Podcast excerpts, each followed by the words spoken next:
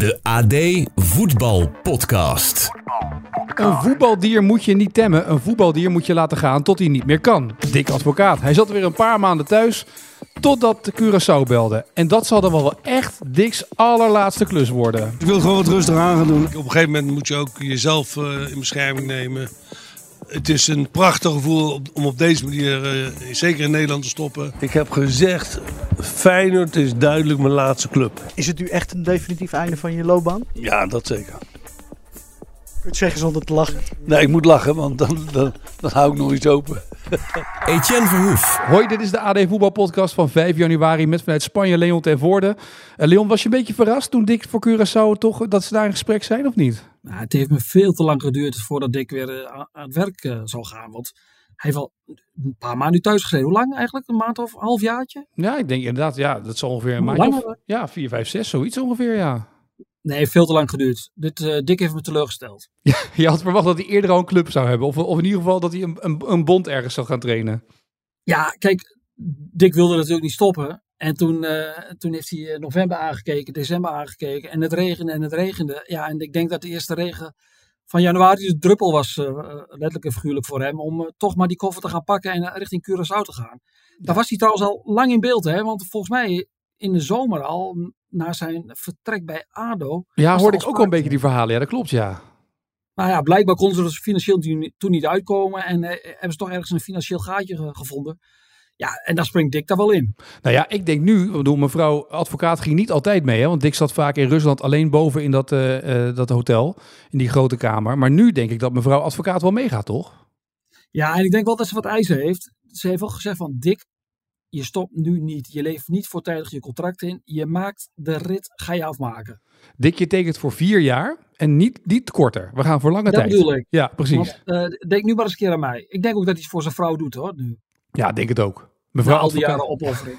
ja, dat denk ik ook. Ik vraag me alleen af, uh, Dick advocaat op het veld op Curaçao. Ergens matcht dat toch niet helemaal voor mij, zeg maar. Dat je in 30 graden je zo druk staat te maken. Ja, maar ik, ik denk dat, ik, dat de Bond echt zo'n driftkeertje nodig heeft. Uh, ze moeten die gasten denk ik een beetje aansporen daar. En uh, ja, in een sneltreinvaart moet Curaçao de aansluiting gaan vinden. Ja, en daar, daar is Dick de ideale man voor, denken ze. Nou, ben benieuwd hoe, het, hoe Dick vergaat. Straks gaan we trouwens nog met Rick Elfrink contact hebben. Die zit bij PSV in Estepona, ook in Spanje. We gaan nu met jou praten over onder andere Twente en al het voetbalnieuws natuurlijk. Oliva, ik had er niet veel van gehoord. Uh, jij wel of niet? Heel eerlijk? Ja? Nee, nee, ik moest het opzoeken waar het lag. En uh, toen zag ik dat er niet heel veel te doen was. Ik denk, dan ga ik eventjes een uh, plaatsje uh, ja, zuidelijker zitten. Ik zit in Denia, ik kijk uit op de jachthaven. En uh, dus ik heb, het, uh, ik heb het goed voor elkaar hier, geen klagen. Uh, maar bij Twente is verder niks te doen. Er is, er is een hotel en er zijn een paar hele goede velden. En, maar dat, dat, is natuurlijk ook het belangrijkste voor, voor, voor, voor trainers om, de, om daar naartoe te gaan. De, dat vertier, dat halen ze maar op een ander moment. Maar dat doen ze niet, hè? meer op trainingskamp. Hebben we het van de week al over gehad. De tijd dat mensen ontsnapten via het dakgootje, die, die is voorbij. Nee, is echt jaren geleden. Ik, ik heb heel wat trainingskampen meegemaakt en ook wel gekke dingen. Maar dat is, wat dat betreft uh, gebeurt dat echt niet meer bij deze generatie. Er zat veel kritiek op een instelling.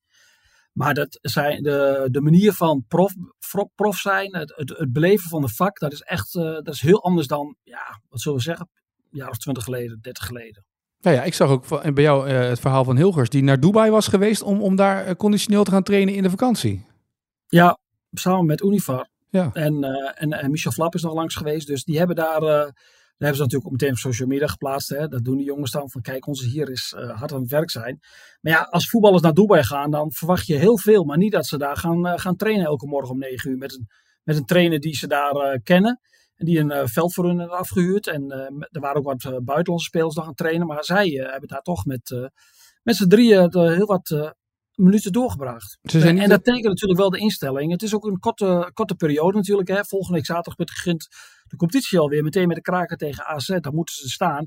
En ook Univar heeft natuurlijk een groot deel van de eerste competitiehelft gemist over zieke klachten.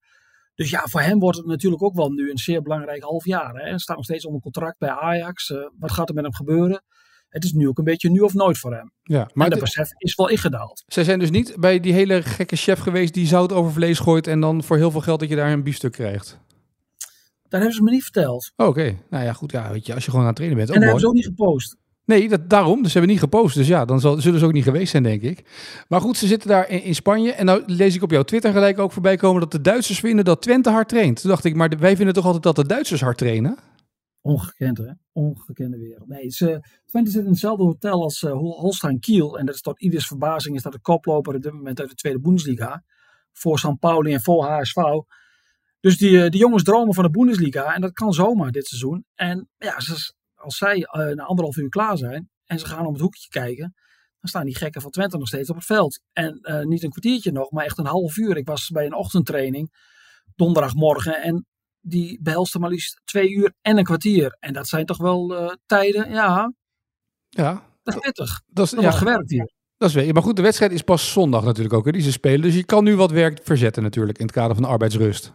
Ja, en wat ik net al zei, de competitie begint al. Dus je moet er gewoon nu, eh, ja, je moet, je moet al vrij snel moet je gaan pieken. Dat zijn ze natuurlijk wel gewend uit de voorbereiding hè, in de zomer. Toen ze meteen moesten staan met, met eh, oog op Europa. Maar de spelers hebben niet eh, kunnen aanklooien in vakantie. Want eh, ja, dan, eh, ja, dat, dat merk je natuurlijk meteen in, de, in de data. Dat, dus we moeten er gewoon meteen staan. En Twente heeft een brede selectie van 30 man, eh, 30 spelers bij zich. Dus ja, Oosting heeft ook keus. Ja, hij heeft veel spelers bij zich. Maar is, hoeveel jongens zitten daarbij? Bijvoorbeeld, is dat- ik las ook jonge talenten die ze mee hebben genomen. De zoon van Jan Vennegoor Wesseling zit erbij.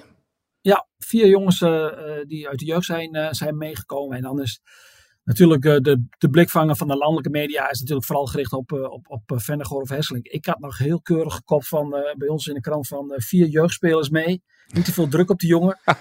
maar dat bericht was twee minuten oud. en Toen hadden geloof ik alle landelijke media al gekopt. Zoon van Jan Vennegoor of Hesseling mee op trainingskamp. En met zelfs de foto van Lange Jan erbij. Ja, en de schaduw van Lange Jan die is, die is enorm. Dus dat zal... eh, Luca, zoals die heet, zal daar nog eventjes. ehm, Lucas zal er nog eventjes mee eh, om moeten gaan. Ja, maar wat is dat dan? Was dat voor spits dan? Was dat voor jongen? Ja, je gelooft het niet. Het is een lange jongen. Nou, Tegen- echt? Nee. En, en kopsterk. Joh. Ja. dus ja, ja het, is, het is de zoon van. Ja, maar dat, dat zegt niet altijd gelijk dat je de beste voetballer bent. Eh, maar hij zit in de jeugdopleiding bij Twente, dus hij kan wel. Ja, hij zit nog in onder 18, hè, Ja. dus hij is nog heel, best wel ver eh, verwijderd van het eerste elftal. Hij kan er nu aan ruiken. Hij heeft in oefenwedstrijdjes eh, die ze dan met reserve spelen te- tussen de competitiewedstrijden door al wel minuten gemaakt. Het is echt een, een echte afmaker is het. Ja. En Oosting zal natuurlijk ook wel een beetje nu met die spelers gaan praten. Wat gaat onze doelstelling worden, toch? Want die kan je langzaam een beetje gaan verleggen, toch? Of niet? Ja, als je als nummer drie aan de tweede competitiehelft begint en je kijkt naar, het, eh, ja, eh, naar het, het, de broosheid bij AZ en Ajax, wat toch in eerste instantie je concurrenten zijn. Ja, dan liggen er gewoon dit seizoen mogelijkheden. Zo simpel is het. En dan kun je voor weglopen, maar dat doen ze, dat doen ze niet. Het is niet zo dat ze gaan uitspreken, wij gaan voor de Champions League. Eh, er worden hier sessies gehouden waarin de spelers met elkaar ook de doelstelling gaan bespreken. Van wat willen we en wat is reëel. En ja, die lat die zal echt wel hoog worden gelegd. Naar buiten toe zullen ze niet zeggen we gaan voor de Champions League. Maar ze gaan natuurlijk wel voor rechtstreeks Europees voetbal. En welke plek dat is, dat ligt natuurlijk ook aan de winnaar van de bekerfinale. Ja. Maar hebben ze wat hadden ze op voorhand als doelstelling voor het seizoen dan? Top 5? Was dat de doelstelling? Europees voetbal. Europees voetbal, oké. Maar goed, dat Ja. heb je nu praktisch ongeveer met deze stand in de competitie. Ja, maar kijk, ehm, als je vierde wordt, Ja, dan, en dan kun je rechtstreeks eh, Europa League poolfase hebben als de bekerwinnaar boven je eindigt.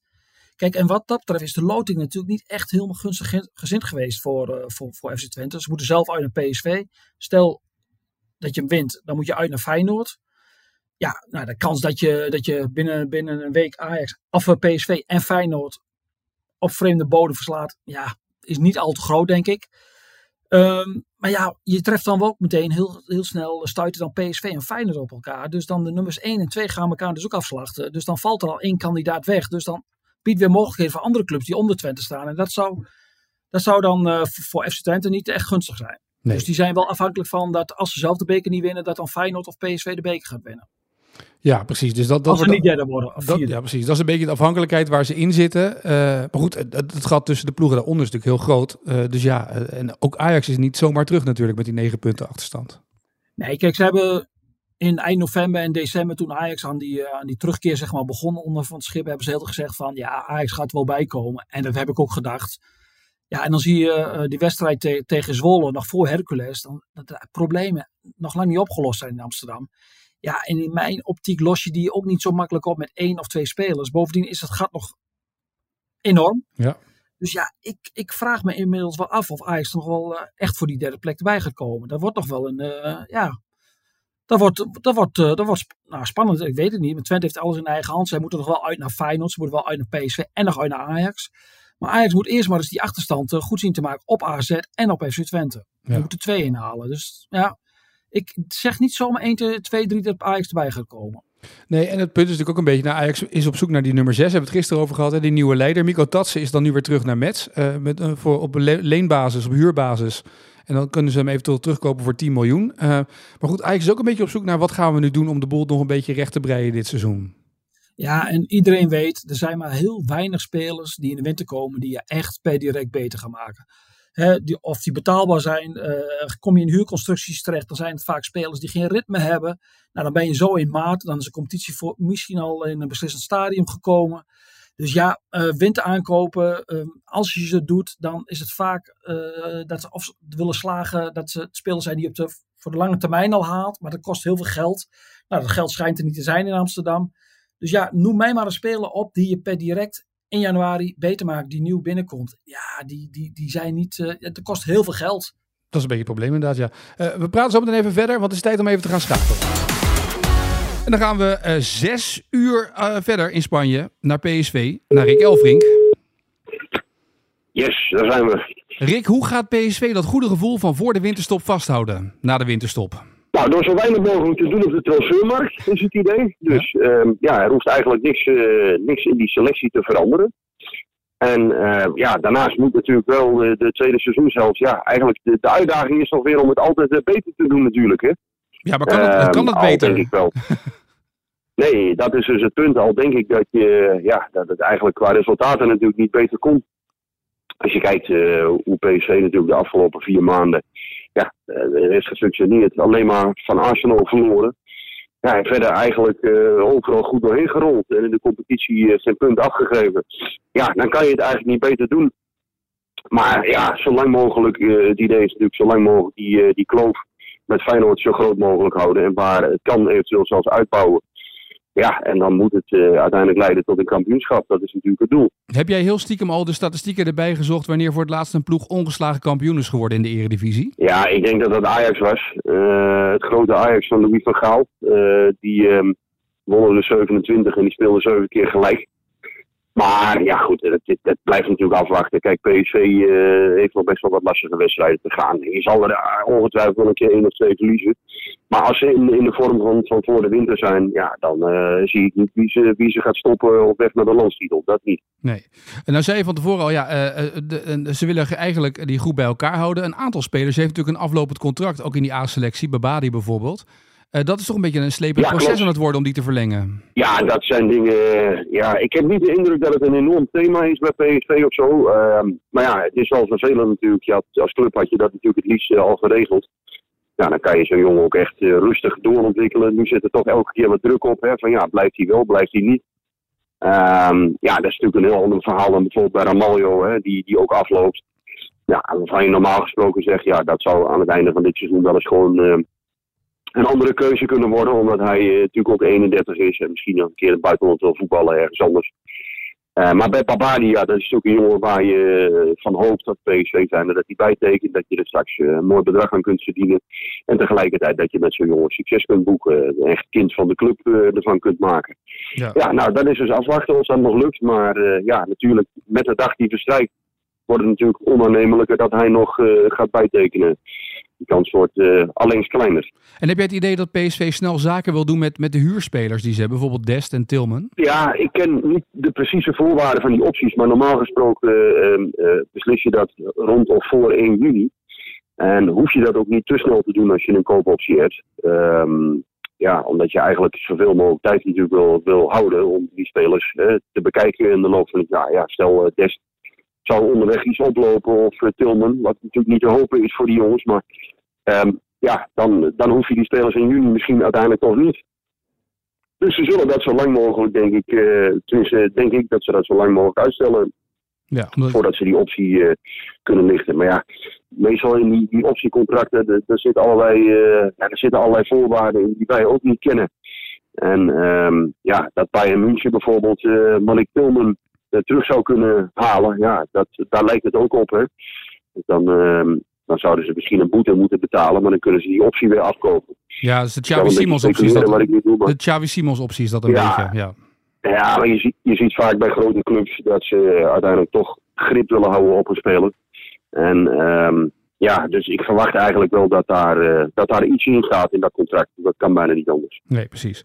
Eh, maar goed, de, sommige jongens, eh daar moeten de contracten van verlengd worden, moeten beslissingen worden genomen. Dat gebeurt er ook vaak een beetje met de aflopende contracten in deze week, of niet? Zeker, maar in de, in de winterstop gaan ehm, club en spelers meestal om tafel. Ik denk dat ze bijvoorbeeld ook met Olivier Boschagli een keer aan tafel willen snel. Joran Teese. Nou, er zijn bij PSV nogal wat contracten die tot 2025 lopen. Ja, dus je zal eh, ook zien dat daar eh, onderhand wat druk op komt. Hè? Want PSV kan het zich ook niet voorlopen om na dit seizoen iedereen, ehm, iedereen maar te verkopen natuurlijk. Dat kan ook niet. En je moet daar wel een bepaalde maat altijd in houden. Dat je niet, eh, en stel het wordt een succes elftal. eh, Ja, dan is natuurlijk de, ja, dan wordt er natuurlijk van alle kanten getrokken aan die jongens. Ehm, maar je wil natuurlijk toch een deel in ieder geval ook wel weer bij elkaar houden richting, eh, richting komend seizoen. Nou, nou zie jij veel van PSV, van jong PSV. Eh nou zie je tegenwoordig dat het succes van PSV, we de laatste week al geconcludeerd in deze podcast, ligt hem vooral ook op de vleugels. Hè? Dat ze gevaar op de vleugels kunnen stichten, iets wat Feyenoord wat minder heeft. Ehm, heeft PSV, eh, stel dat uh, Bakayoko wordt verkocht zometeen, of dat jongens weggaan, genoeg aanwas op de vleugels voor talent?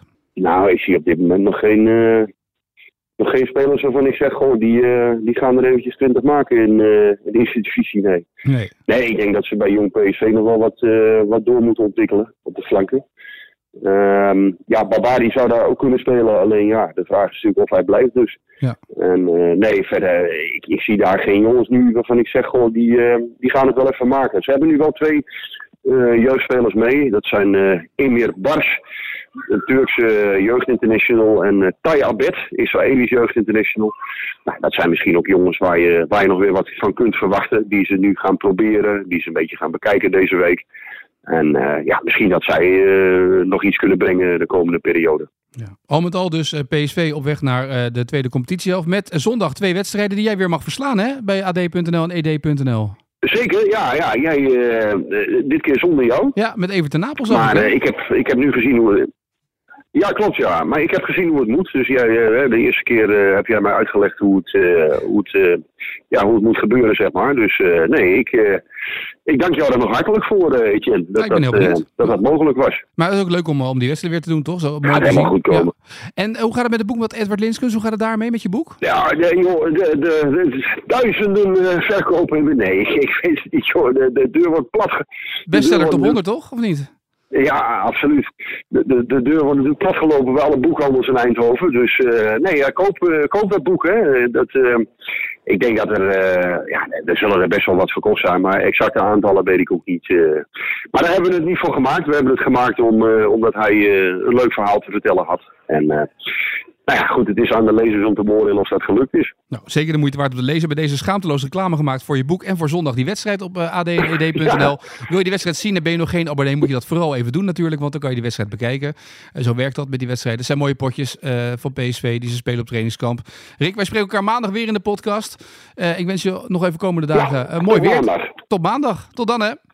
Komt goed. Goed, dan gaan we van Estepona weer terug naar Oliva in Spanje. Het gaat allemaal zo makkelijk in deze podcast. We doen er niet zo moeilijk over. Nou zit jij in Spanje, Leon. En nou heb jij natuurlijk Girona, uh, daar heb je natuurlijk ook wel van gezien. Hoe die uh, uh, woensdagavond die wedstrijd speelt tegen Atletico Madrid. En was weer een wedstrijd die ja, bol stond van mooie momenten eigenlijk. Hè? Van Girona en ook van Atletico, toch?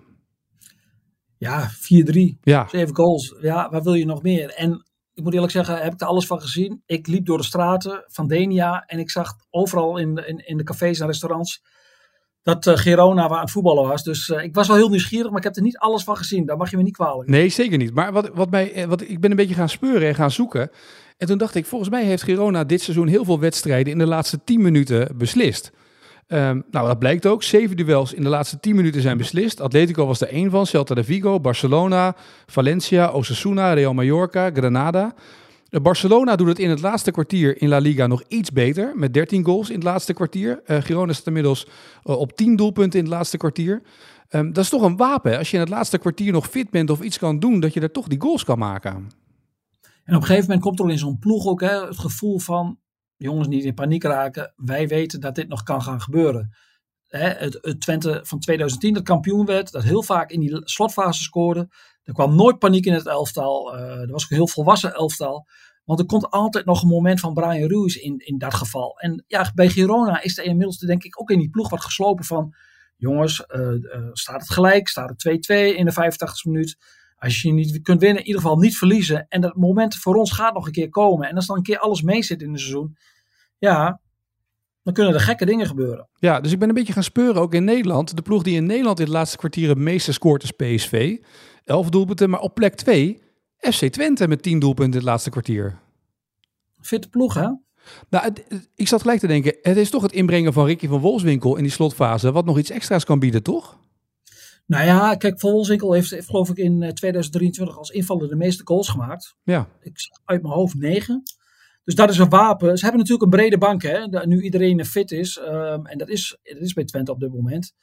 Ja, kunnen zij in een wedstrijd kunnen ze nog heel veel, heel veel gaan doen. En dat, dat is absoluut eh, een, een meerwaarde voor het elftal. Ehm, het is altijd heel moeilijk om er nu precies te zeggen wat de oorzaak is. Het feit is dat Twente de afgelopen twee seizoenen onder Ron Jans al heel fit was aan het eind van het seizoen. Nou, eh, ze zijn op dit moment zijn ze ook fit. Dus ze hebben ook de mentale veerkracht en de fysieke voorwaarden om het op te brengen. ja. Ze hebben ook een paar keer een inhaalrace moeten doen. Hè? Dat moet je ook niet vergeten in, in slotfases. Hè? Tegen NEC stonden ze een kwartier voor tijd met 3 en achter. Excelsior eh, eh, heel snel achter met 0-2 moest in de eindfase gebeuren. Sparta stonden ze met een man meer, hè? eh, 2 en achter. Pas in blessuretijd eh, de gelijkmaker van Unifar. Dus ja, overal is wel een verklaring voor te vinden. Maar het feit is dat je wel fit moet zijn. En ook eh, wapens moet hebben om daar om te kunnen buigen. En die hebben ze op dit moment. Ja, want dat is dus ook wel de kracht een beetje. Want daarna komt Feyenoord met 9 en dan Excelsior met 7 doelpunten in Nederland. Maar als je in het laatste kwartier kan toeslaan, is het dus kennelijk toch iets wat je als wapen kan inzetten. Ja, ja en, het, en het is gewoon heel prettig dat je bij Twente, die hebben eh Unifar, die hebben Taha achter de hand, die hebben Van Wolfswinkel achter de hand. Eh, ja, dan heb je aanvallen natuurlijk wel, eh, wel, wel iets, iets, iets te brengen in de slotfases. Ja, wat PSV natuurlijk ook heeft met als ze Lozano brengen, of dat ze Peppi brengen, of dat ze een nieuwe Ja. nummer 10 brengen, dat soort jongens. Ja, en bij PSV is ook vaak zo hè, dat bij topclubs, die hebben een- zo'n tegenstander dan murg gespeeld in zo'n laatste kwartier. Dan, eh, dan, dan, die geloven niet meer in de resultaten. De wedstrijd is beslist. Die lopen op de laatste benen. En dan brengen zij nog eventjes bam, bam, bam. Drie topspelers die nog gretig zijn. Ja, en dan vallen er vaak in, eh, in de eindfase nog wel goals. Als je dat zegt, hè, in de Premier League zijn er ook twee ploegen die eruit schieten met eh, doelpunten in de slotfase. Liverpool zag ik op 12 staan, maar de nummer 2 met de meeste doelpunten gescoord in het laatste kwartier is Luton met 10 doelpunten. En die had ik daar niet meteen eh verwacht. ook niet. Nee. Nee, Liverpool wel. Het gevoel dat, dat, eh, ploegen van Klopp dat altijd voor elkaar krijgen in, in slotfases. Omdat hij natuurlijk ook een bepaald enthousiasme altijd in zo'n elftal brengt. Hè, leven in een elftal brengt. Maar bij Luton Town eh, had ik meer gedacht dat zij het eerste kwartier alle goals tegen zouden krijgen. Ja, precies. Eh, Dat is wel, misschien dat ze inderdaad zoveel moeten inhalen in die slotfase dat ze dan alleen maar alles op alles gaan spelen of zo. Lange ballen, ouderwets op zijn Engels toch een beetje. Ja, zou kunnen. Ja, ja. Daarvoor zie ik Luton niet genoeg, moet ik zeggen. Nee, ik ook niet. Het, het is, volgens mij was, las ik ergens in een verhaal dat het een van de weinige ploegen is die nog het ouderwetse 4-4-2 een beetje probeert te spelen in Engeland. Eh, Wat al bijna is kijken. Ja. Heb jij trouwens, eh, dit was een heel mooi verhaal dat ik toevallig tegenkwam, uh, tot slot voordat we zo meteen naar de vraag van vandaag gaan. Maar heb je dat verhaal gelezen van Kevin De Bruyne? Die dus, zo blijkt, in 2021 zijn eigen contract heeft uitonderhandeld met Manchester City. Die heeft, geen, die die heeft geen agent erbij gebruikt en dat soort dingen. Die heeft gewoon gezegd, ik heb gewoon wat analyse software gebruikt. Ik heb even gekeken hoe mijn statistieken erbij zitten. Die heb ik even gepresenteerd aan City. Geen agent erbij en dit is de deal die we gaan tekenen. Ja, kijk, Kevin De Bruyne kan dat doen, hè. In de linksachter van Telstar, die komt toch wat moeilijker binnen, denk ik, bij Denk de je? directie. Denk je? In Hemuiden. Ah. Dus eh, kijk, zo'n club wil natuurlijk Kevin ook wel akelig graag binnenhouden. Dus die kan, die kan ook iets met bluffpoker spelen. Maar je moet natuurlijk wel bepaalde facetten onder de knie hebben. eh, om dat te spelen eh, uit te onderhandelen. En ik denk dat eh, De Bruyne weet heel goed wat hij wil en wat hij niet wil. En daar heeft hij ge- handig gebruik van gemaakt. Want ik denk niet dat hij er heel veel slechter van geworden is. Nee, ik denk en het dat hij heeft hem natuurlijk enorm bespaard op, eh, op makelaarskosten. hè? dat denk ik ook, ja. Dat scheelt enorm. willen denk ik wel een 4 van een miljoen eh, bij een speler van het kaliber van de, de Bruyne. Ja, denk het ook. Kan hij weer in andere dingen stoppen. Maar ik vond het wel een mooi verhaal dat je dus eigenlijk zo groot bent dat je je eigen contract kan onderhandelen. Schitterend, toch? Dat zijn ze wel. Ben je er klaar voor? Voor de vraag van vandaag? Nee, eigenlijk niet. Nou, je krijgt hem toch. De vraag van vandaag. De vraag eh, van gisteren was van Johan Inan was voortborduursel op de vraag van Mikos. Die begon over Sleepers, die serie die te zien is met Henk ten Katen. Die vroeg dus welk eh, FC Utrecht shirt had die jongen aan, wie stond op dat shirt. Nou, dat antwoord was Van der Streek. En toen zei Johan als vraag van vandaag, stelde hij de volgende vraag. Heel makkelijk. Oké, Waar voetbalt Sander van de Streek tegenwoordig? nou waar voetbalt Sander van der Streek tegenwoordig? Oeh, toen bleef het stil, of niet? Ja, ik wil de luisteraars even de tijd geven. Oh, ja, dat, ze, dat ze even kunnen kijken waar het is. En dan mag jij daarna, dan geef jij nu het antwoord. Want de luisteraars hebben natuurlijk alle tijd al gehad om te, om te speuren. Ik heb even wat bedenktijd gekocht. Ik weet alleen dat hij in het buitenland zit. Ja, maar waar? Welk buitenland Ja, zit nee, dat, eh, dat, dat, dat antwoord moet ik, eh, moet ik schuldig blijven. Nou, er zijn heel veel mensen die, die het wisten gelukkig. Joep Koppert zie ik bijstaan, eervolle vermelding. Harm Roefs, ook eervolle vermelding. En Rickert, ook eervolle vermelding. Hij speelt tegenwoordig bij Antalya Spoor. Ja, dat moet ik weten. Eigenlijk basiskennis. We hebben nog Ja. even opgezocht eh, maandag toen Mikos die vraag stelde. Eh, maar hij speelt ook best wel veel wedstrijden daar. Dat is wel grappig. Het is niet zo dat hij op de bank zit. Eh, dus hij speelt ook geregeld daar. Hij speelt veel daar. Jij mag onze luisteraars eh, het hele weekend de vraag, de- de- het weekend insturen met een vraag waar ze dan weer een weekend over na kunnen denken. Ja, dat wordt toch allemaal gegoogeld, hè? Een weekend, dat is te veel tijd. Nee, Ja. mensen googelen het niet. Jij onderschat onze Nee, Ze luisteraars. spelen allemaal het spel eerlijk. Ja, ze doen het echt eerlijk, uit het blote hoofdje. Er zijn ook mensen die reageren dan vaak met... Eindelijk weet ik het antwoord op een vraag, ik doe even mee. Nou ja, omdat niemand googelt, eh, durf ik deze vraag wel te stellen. Eh, de hoogste eh, marktwaarde op dit moment van voetballen wordt vertegenwoordigd door Bellingham. Dat Ja. zal niemand verbazen. Ja. Maar op welke plek staat de eerste Nederlander en wie is dat? Qua marktwaarde. Oh, dat is wel interessant, ja. Wie zou de, welke Nederlander zou de beste... de, wie, op welke plek staat de beste Nederlander, zeg maar, op de hoogst, hoogst geno- genoteerd qua marktwaarde? En wie is het? Nou, dat is mooi. Eh, mocht je dat weten, laat het ons even weten. Eh, je mag gokken natuurlijk, want dat is het leukste. Kijken of je het weet uit het Eigenlijk moet de, de, de marktwaarde er ook nog bij, hè? Ja, marktwaarde mag er dan ook wel bij, inderdaad, ja.